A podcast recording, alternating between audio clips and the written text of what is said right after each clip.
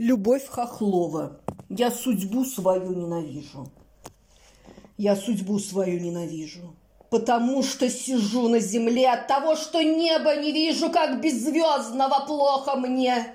Раньше этого не замечала, и так стыдно признаться вам, что сейчас я завидую даже вверх взлетающим воробьям.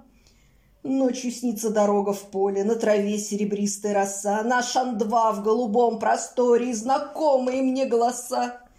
Я судьбу свою ненавижу, просыпаюсь, опять не там.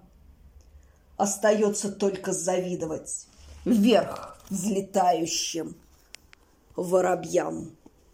Люба написала это стихотворение, когда из-за травмы она парашютистка, я вам рассказывала, лежала в больнице.